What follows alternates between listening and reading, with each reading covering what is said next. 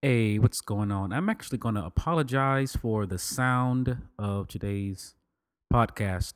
Somehow my microphone didn't pick up and it picked up the wrong mic. So just want to apologize for that. It will definitely be good in the future. And that's it. Talk to you later. Create a great day.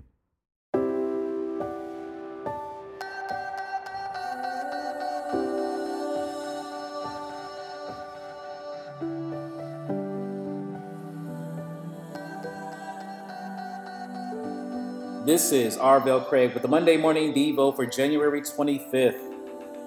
What is going on? It is actually Monday evening. It is not Monday morning, but you will get this on Tuesday morning. But it's it's coming out, so I'm excited. I've actually got something that I'm really excited to share today. Not that I don't always have something that is exciting, but yesterday I was in church and my pastor had a phenomenal topic. He talked about what he called, I guess it's a, a value at the church called innocence. And he talked about fighting to keep or to recover your innocence. And to me, I thought that was really good. If I can link to that message, I will. And but what I actually want to share with you today, because last week I talked about praying prayers that God loves to hear. And so when I was in church yesterday, just hearing that message, and it just touched my heart directly. I said, man, that is a prayer I know that God would love to hear. So I began to think it to myself, what are some other prayers, you know, specific prayers? How can I share some some meat or some things that you can chew on or think about? What are some prayers that God really loves to hear? So number one, we can definitely throw in innocence. Think of the scripture and the Beatitudes, Matthew 5 8. Jesus says, Blessed are the pure in heart, for they shall see God.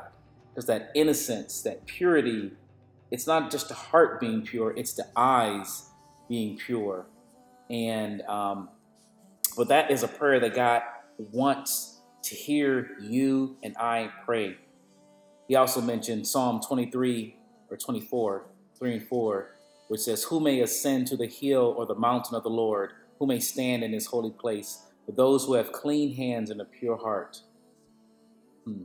Yeah, having a pure heart and praying that God would keep you pure and, and clean is something I know God wants to answer.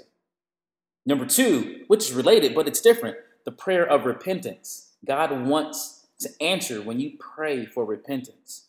And when I'm thinking about repentance, I'm not just thinking about when you do something wrong and you're guilty and you just, okay, let me just throw these words out to, cover myself, to clean myself up. No, I'm thinking repentance in the sense of when your spirit is convicted, when you feel God move on you, something happens. You know, when you're really convicted, you can be convicted about something that's not even your fault. Think about it. In 2 Corinthians 7:14, the Bible says, If my people who are called by my name humble themselves and pray, Seek my face and turn from their wicked ways. Then I will hear from heaven, will forgive their sins and heal their land. Those who are really led by the Spirit to repent, it isn't always about what they do wrong. You can have a burden for your nation. You can have a burden for your family. You can have a burden for your city or some other group that you can identify with. And the Spirit of God can move upon you and cause you to repent and ask God. You can think about some intercessors that you may know. They are moved by the Spirit of God to repent, to cry out that God would forgive, that God would clean, that God would purify, and just and just that God would move upon a people or a place or a land. And it's not just, I'm sorry, but it's a prayer of repentance. And I know that God loves to answer the prayer of repentance. Number three, number three, let's talk about the prayer of uh, revelation. And I'm thinking about Ephesians 1:17, where Paul is talking to the church in Ephesus and saying that I keep on asking God, the God of our Lord Jesus Christ, the glorious Father, that He would give you a spirit of wisdom and revelation so that you would know Him better.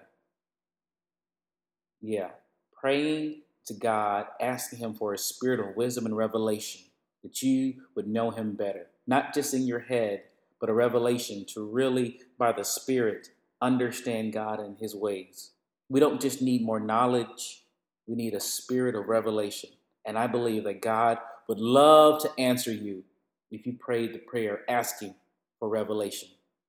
And number four, think about this. What about prayer? And I can find a really cool name for it. What about the prayer of revelation? No, not revelation.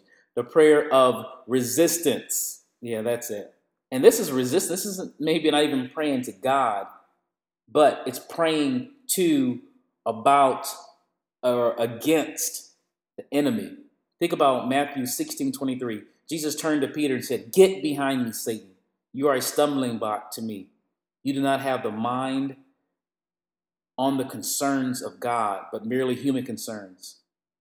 Think about the verse uh, in James where it says, um, resist, you know, submit to God, resist the enemy, and he will flee.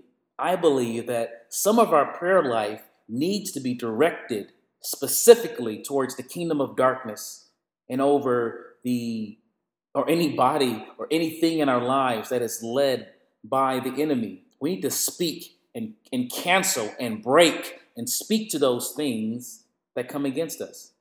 We don't just pray to God all the time. Sometimes Jesus had to address the enemy specifically.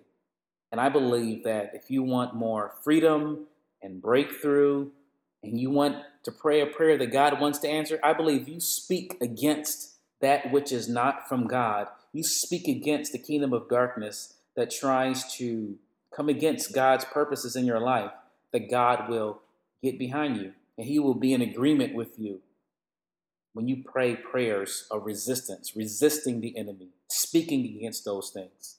Yeah. So that's all I got. Those are four different prayers I believe that God would love to answer. So I encourage you this week, perhaps you might not always be inspired to pray. You might not know what to pray. You might get tired of saying things and asking and begging and feeling like God is not responding. But consider these four different prayers or anything else you may read or pick up in Scripture. Pray prayers that God would love to answer.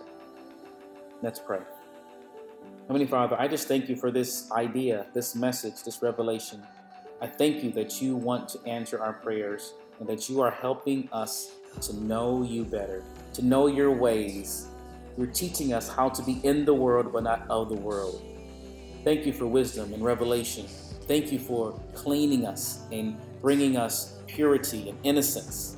Thank you that we can repent, we can change our ways, and we can call upon our nation and our community and our family to change its ways. Thank you, God, for giving us authority over the enemy. You have made us the head and not the tail, above and not beneath. Help us to walk in the authority that you have given us. In Jesus' name, amen.